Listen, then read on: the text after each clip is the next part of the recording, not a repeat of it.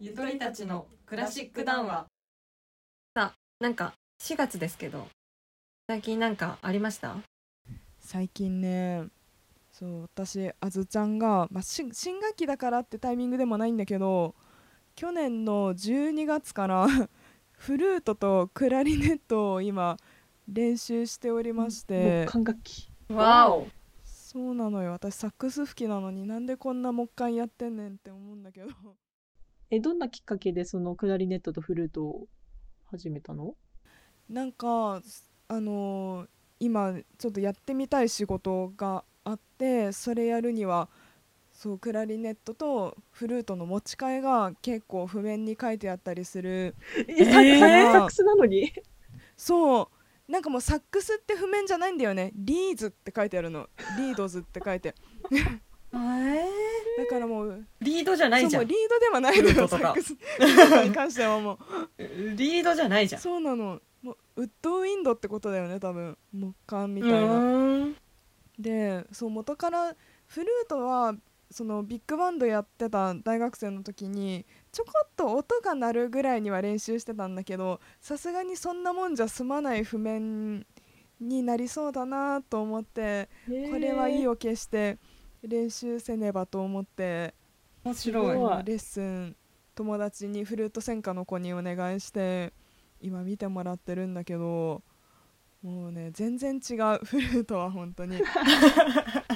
特に、うん特に違特うに違うだってもうサックスとかクラリネットはその口にマウスピースをうん入れるから、息が全部こう変わるんだよね音に。で、うんうんうんフルートに関してはその吹き口に息が風が当たることによって音が鳴ってるから全部の息が多分楽器に入ってるわけじゃないと思う、うんのうんもうもったいなくてしょうがない よね。うんどういうことももううサック感想もうサックスはそのまま独ダイレ特クなトんにだけどそうもおう音に全部入れたいのよ簡単に。なんか息 息吐いてるけど全部使われてなくてもったいねーって思いながら吹いてるってこと いや独特だなんなか面白い感覚だねいやもったいないよもうそうでも そうなこうやんっだてみんな吹いてるんだなって思ったら、まあ、そう私やってみたい仕事が、まあめちゃめちゃドクラシックとかではないからまた音大生の子人たちが勉強してるフルートとはもしかしたら違うのかなとも思うんだけどでもねお金いただくのにそれなりに吹けないといけないと思うと結構これは 大変かもそれ楽器はどうしてんの楽器はうち母が昔習ってたからそれの楽器があるんだけどでももう20年も30年も前の楽器だから買おうかなって思っておー今いろいろ調べてうるんあでもどっちもあるんだ確かに一応でもねクラリネットはねそれこそプラスチックなんだよね家にあるやつへ木のやつも欲しいなと思ってまずはフルートからおーちょっと考えてるんだけしかどもすごいねフルートいそろうんクなラメリーネカーあッるトからもねうんマウスピースがサックスと一緒なのシングルリードだからえ一緒といううかまあ似てるから口に入る角度がちょっと違うっていう感じなんだけどななんかやっぱサックス吹いてるみたいにクラリネット吹いちゃうからおークラ吹いてるはずなのにサックスみたいな音がするの私が吹くとへなんかえ反対に聞いてみ気たいになるねそうねえ ちょっと今度披露するねあお願いしますいや本当にちょっと今の時点で人に聞かすのも申し訳ないようなあれなんだけどそう でもなんかあれだよねコンサートやりますって言ってあのプログラムになんかクラの曲もフルートの曲もサックスの曲も書いてあって実際見に行ったら「えうん一人で 全部やるの?」っ全部てなったらあめっずちゃんちゃかっこいいけどね確かうんにちょっとクラシックの曲吹けるぐらい頑張って練習してみます うんそうだ楽しみそうんすれごい楽しみずちゃんのね演奏するクラリネット特に気になるねぜひね聞かせ楽てしあいげたいレッスンで見てくれた子がなんかモーツァルトの譜面持ってきてくれて、おおあの、うんまあまあなんつうかああれあコンチェルのト有名なやつ コンチェルトなのかなミローレファミレドとあそうですレーシンレーシンのやつか。シラーソンのやつうんあれ持ってきてくれてうん吹いてみたんだけど、あのサックスってビブラートかけるんだけどクラってかけないらしいじゃ ん、確かにイメえージないね。全くうん、なんかね、ま、ほぼクラシックの人は多分かけないんじゃないかなあーまあ確かにこうビブラートっぽい響きになってるの想像つかないそうかなんも、かビッグバンドのそれこそなんかベニー・グッドマンみたいな「ムーンライト・セレナーデ」とかになるとビブラートの奏法があるんだと思うんだけどそう多分フルートとかもうビブラート祭りなのにねまあでもなんか古典ふんふんふんあって言って古典じゃないなんか昔のバロックとかやる時とかはなんかうんあえてかけないとかもあったりするよね。あまあまあね そうえでもモーツァルそトの、ね、っかなん時か代にビブラートがあったとは思えないのに私サックスでビブラートをかける人生だったからああそっかそっかしかもファミレドさドーってかけて死ぬほど怒られあ のレーシンレーシンだーそうブルーみたいなしかもたさーあのそうモーそっちかツァルトを、モーツァルトを演奏する機会っていうのがもしかして少なかった今までないサッねクスほぼないだよね全くないそうだよねそれがそれがまずさもうしょうがないよね申し訳ないけど1900年代以降の曲しかやったことがないか ら私そ まあだってね楽器でそうだよねうなのよでまあうちらもだからさモーツァルトの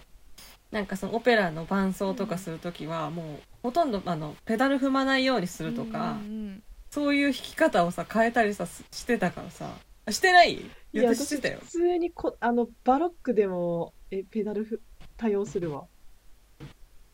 いやなんかあんまり踏まないでとかってだなんかね誰かに言われて、なんか私反対に留学してた時になんで踏まないのって言われたあ本当、うんまあ先生によるんだじゃあそれは先生によるということで流派があるんだねそうでもほらガラコンサートとかやるときはさもしかしたらさモーツァルトをやってその後にプッチーニやるとかだったら、そのぐらいの対比がないとピアノにはさ 差が出せないから そういう意味で言ったりしてたのかもしれなないけるどほどねそっかそっかね大変だねそれ楽器によってさ、あれ吹き方とかさ楽器の特徴がさ違うってなるとさ、サックスに影響してこないといいよね確かそにれでそのままさサックスをさそこうのなんか保たなきゃいけないのがそのクラリネット奏法がサックスに持って帰ってそうそうそうそうそう確かにめっちゃ通る音でパーンみたいな次 ノンビブラートで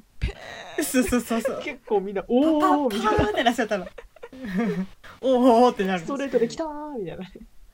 うんでもこれはなんかサックスの人あるあるなのかもしれないけど があもうつまんない話だったらカットしちゃってなんか ごめんあれもうサックスすぎてあれなんだけどオクターブキーっていうのがついてるから、うんその1オクターブ上のドに行く時ってボタン1個押せば上がっちゃうのよ。うんへーうちでそんなに本当はやるんだけど、うあんんまりやらなくてもまあできちゃなうるっちゃなるそうできちゃうんだよね、うんうんだからあんまりそのかん今まで考えてオクターブ上に行ったことがなかったんだけどフルートってオクターブキーないからもう気持ちといや気持ちじゃないな多分いろいろ技術があるんだけ ど あとな私ん的かそにはものう気息持ちの で方向とかそうそうもうなんか変えていかないとならないんだよね、でもそれやったらすごい高音がサックスで当たるようになったへああじゃあいいじゃん結構ねいいあのいい影響がフィードバックがありましたそういう素晴らしいそういう影響があればいいですうねんいや面白いよね本なるほどね当なんか上手になったら二人であ三人で違う楽器でなんかやろうね